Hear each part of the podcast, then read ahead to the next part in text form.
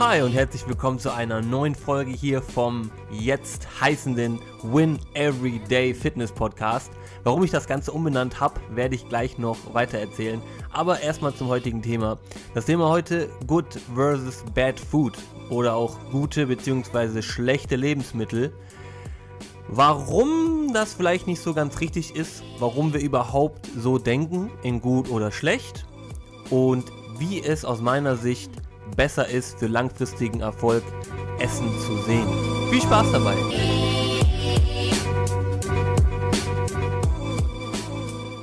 Warum alles in der Welt habe ich jetzt schon wieder den Namen geändert? Am Anfang hieß der Podcast ja Fitness Fifi Podcast, das war mir irgendwann zu albern. Dann habe ich ihn den Florian Koch Fitness Podcast genannt. Da dachte ich, mh, hm, es geht nicht um mich, sondern ich möchte eigentlich damit helfen. Auch keine gute Idee. Dann habe ich ihn den Einfach machen Fitness Podcast genannt. Das ging schon in die richtige Richtung. Aber als ich überlegt habe, was genau möchte ich mit diesem Podcast erreichen, was möchte ich mit meinem Tun erreichen, mit allen Posts, die ich mache auf Instagram, Facebook und so weiter und so fort. Und ich möchte für kleine Gewinne sorgen. Ich möchte Leuten helfen, kleine Sachen in ihren Alltag zu integrieren, damit sie daraus wieder einen Übertrag haben für eine Woche, für einen Monat, für ein ganzes Jahr und dann für ihr ganzes Leben. Und darum geht es mir. Und deswegen habe ich diesen Podcast jetzt wieder umgenannt in Win Everyday Fitness Podcast. Jetzt zu dem Thema heute. Und zwar Good versus Bad Food. Ich hatte lange auch selber Schwierigkeiten damit, dass ich Lebensmittel immer so einkategorisiert habe. Und zwar in gut oder schlecht. Aber die Problematik dabei ist, dass man sich überlegen muss, gut oder schlecht für was denn überhaupt? Und meistens wird ja die Gesundheit vorne weggeschoben. Das heißt, Lebensmittel X ist schlecht für dich. Zu viel Zucker, zu viel Zucker ist schlecht für deine Gesundheit. Aber Ingwer, Ingwer ist super für deine Gesundheit. Das hilft dir. Das stärkt dein Immunsystem. Und so weiter und so fort. Das ist ja alles das, was man so liest und hört. Was man sich aber klar machen muss, nichts ist in Isolation irgendwie gut oder schlecht. Das heißt, es ist immer eine Kombination aus mehreren Sachen. Und nicht nur, weil ich einmal irgendwie in einem Jahr einen Ingwertee trinke, bringt mir das meiner Gesundheit was. Und genauso wenig, wenn ich einmal mir ähm, einen Zuckerstock verpasse, ist das schlecht für meine Gesundheit. Also nichts in Isolation bringt irgendwie was. Denn bei dem Thema Gesundheit gibt es viel mehr Faktoren, die diese beeinflussen. Vorneweg Stress, Schlaf, Training, generelle Bewegung zum Beispiel. Also wie viel bewege ich mich generell, abgesehen vom Training.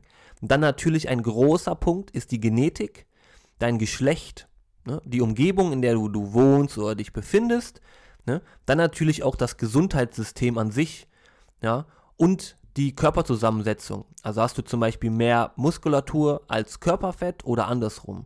Und ähm, das ist schon mal eine Sache, die dir von vorne weg sehr, sehr klar oder jetzt hoffentlich klarer wird. Und zwar nichts in Isolation in irgendeiner Form gut oder schlecht. Das heißt, wir können eigentlich schon direkt sagen, dieses gute oder schlechte Essen gibt's nicht. Ja. Um, aber warum oder, oder woher kommt das? So, warum, woher kommt dieses Schwarz-Weiß-Denken?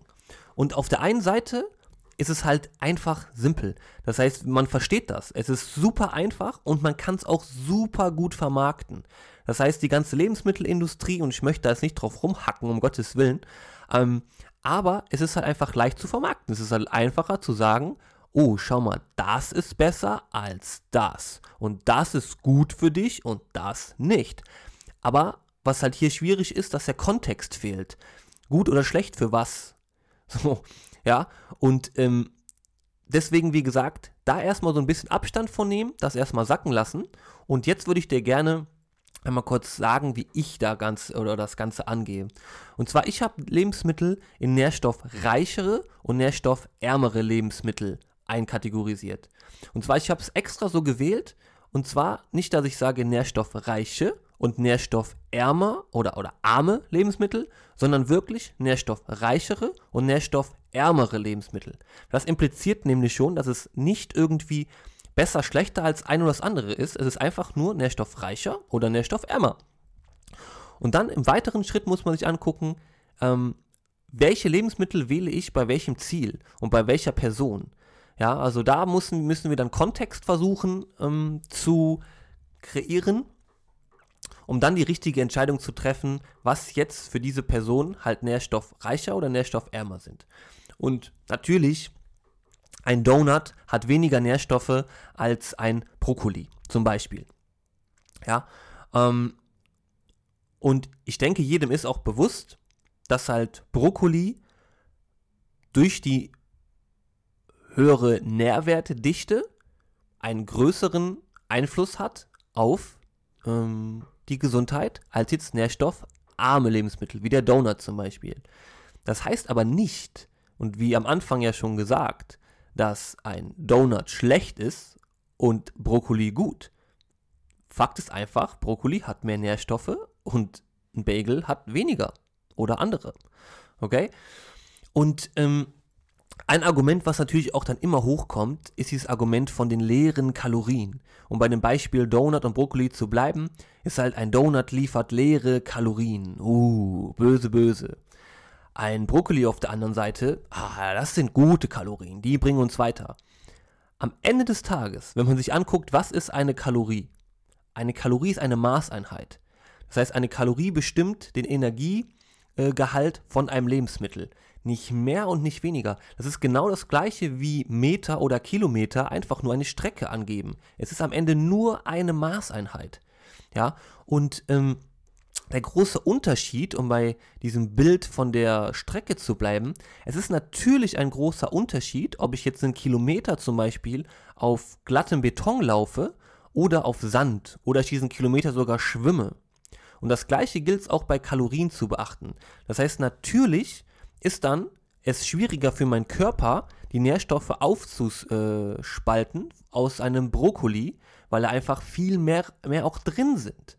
Ja, durch die Ballaststoffe zum Beispiel fällt es meinem Körper halt ähm, oder braucht mein Körper länger und hat einen deutlich höheren Energieaufwand, also verbraucht mehr Kalorien bei der Aufnahme von Brokkoli als jetzt zum Beispiel bei einem Donut, weil Zucker ja schon am Ende da brauchen wir nicht mehr so viel aufzuspalten. Der Körper kann das quasi direkt verwenden. Und das ist einfach nur der Unterschied davon. Aber am Ende ist eine Kalorie eine Kalorie. Der Unterschied ist halt wirklich nur, wie schnell oder welcher Aufwand oder welchen Aufwand muss dein Körper verrichten, um diesen Donut oder den Brokkoli aufzunehmen. Also in die kleinsten Nährstoffe runterzubauen und dann dem Körper oder dem Blut beizufügen.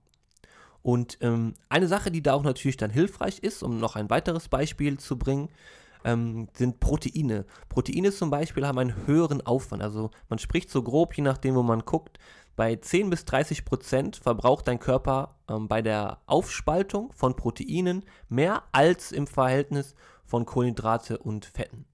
Und deswegen macht es zum Beispiel auch Sinn, wenn man abnehmen möchte, als Beispiel, auch hier wieder kontextabhängig, ähm, wenn du abnehmen möchtest, dass du den Proteinanteil von deiner Ernährung erhöhst, weil du halt dann schon bei der Verwertung der Proteine mehr Kalorien dafür verbrauchst.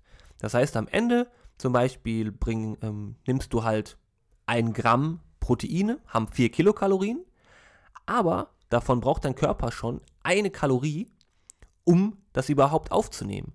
Wo das zum Beispiel bei Kohlenhydraten und Fetten kommen dann vielleicht effektiv ähm, 3,8 äh, bei Kohlenhydraten zum Beispiel 3,8 Kalorien ähm, in deinen Körper rein. Ja, und ähm, am Ende, wie gesagt, es ist immer kontextabhängig. Ja, also wenn ich jetzt zum Beispiel jemanden habe, eine Person möchte abnehmen, hatte aber zum Beispiel ähm, schon mal Krebs. Wäre ich heutzutage, hätte ich früher auch gesagt, ah, ja, klar, Proteine, einfach nur äh, ganz viele essen wäre ich heutzutage auch vorsichtig, weil Proteine auch für ähm, Zellwachstum sorgen. Und da wollen wir natürlich nicht in irgendeiner Form wieder versuchen, Krebszellen zu erregen. Ja, also ob das wirklich so funktioniert, muss ich ganz ehrlich gestehen, muss ich mich selber noch ein bisschen weiter reinlesen. Da möchte ich jetzt nicht hier irgendwie ähm, was in die Welt setzen, ja, also irgendwelche Thesen. Ähm, aber ähm, Proteine sind schon ähm, förderlich bei Zellwachstum. Deswegen essen zum Beispiel auch Bodybuilder oder setzen den Fokus so sehr auf Proteine. Ja, weil halt Muskulatur sind auch Zellen wachsen soll. Und deswegen essen äh, Bodybuilder zum Beispiel einfach viele Proteine, damit sie viele, viele Muskeln bekommen. Ja. Und ähm, deswegen am Ende ist es wirklich sehr, sehr wichtig, dass es einfach kontextabhängig, situationsabhängig entschieden wird. Ja.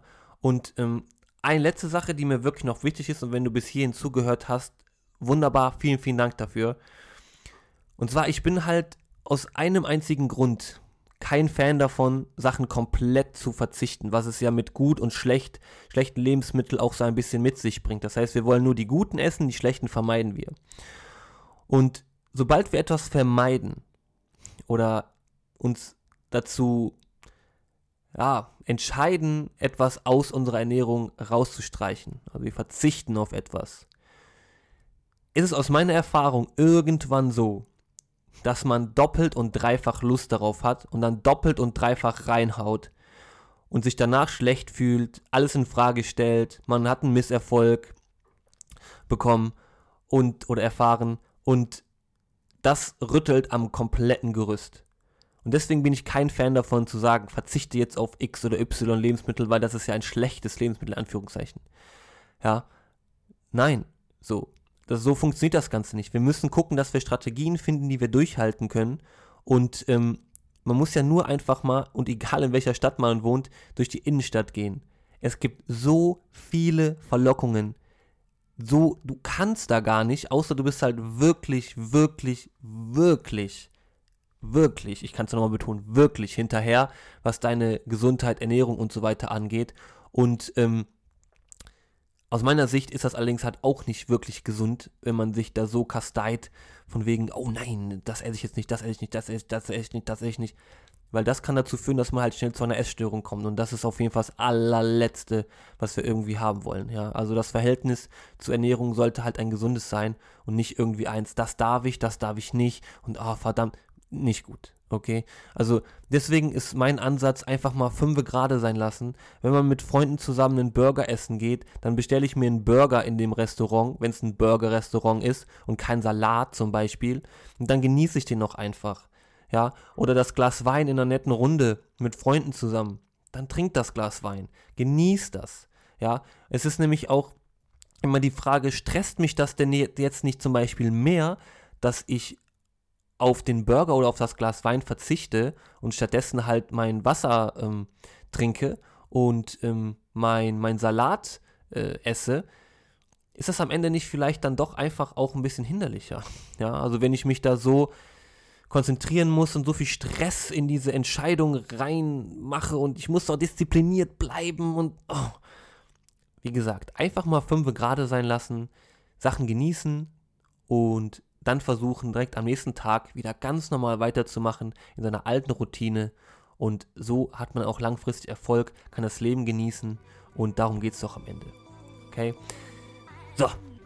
Ich hoffe, der Podcast, der war jetzt, glaube ich, sehr kurz. Ich habe mich auf jeden Fall bemüht, so vieles geht in einer kurzen Zeit runterzubrechen, weil ich habe es ja schon in anderen Folgen gesagt, das ist das, was ich immer als Feedback bekomme, dass es halt einfach super ist, dass es kurze Episoden sind und keine irgendwie Stünd, äh, stundenlangen. Und ähm, das werde ich auf jeden Fall weitermachen. Einfach kurze, knackige, maximal 20 bis vielleicht 30 Minuten Folgen. Und ähm, wenn du auch Feedback für mich hast, dann kannst du mir natürlich auch hier wieder schreiben unter hallo at florian-kock.com. Kannst mir schreiben bei Facebook, Instagram unter Flo Cock Fitness und dann freue ich mich darauf. Und ähm, wie gesagt, genieß dein Essen, schau, dass du jeden Tag für kleine Gewinne sorgst und wenn du morgens schon damit startest, Gemüse zum Beispiel zu essen und dann am zweiten Tag auch, am dritten Tag auch, am vierten Tag auch, am fünften Tag auch, sind das super, super Fortschritte. Okay, ich wünsche dir jetzt ein schönes Wochenende, weil ich diesen Podcast am Freitag aufnehme. Sonntag wird dann ausgestrahlt. Das heißt, eigentlich muss ich dir eine schöne Woche und eine schöne Restwoche, je nachdem, wann du ihn hörst, wünschen. Und dann freue ich mich auf das nächste Mal, wenn du zuhörst. Und wie gesagt, wenn du Feedback hast, kannst du dich jederzeit bei mir melden. Bis dann und tschüss.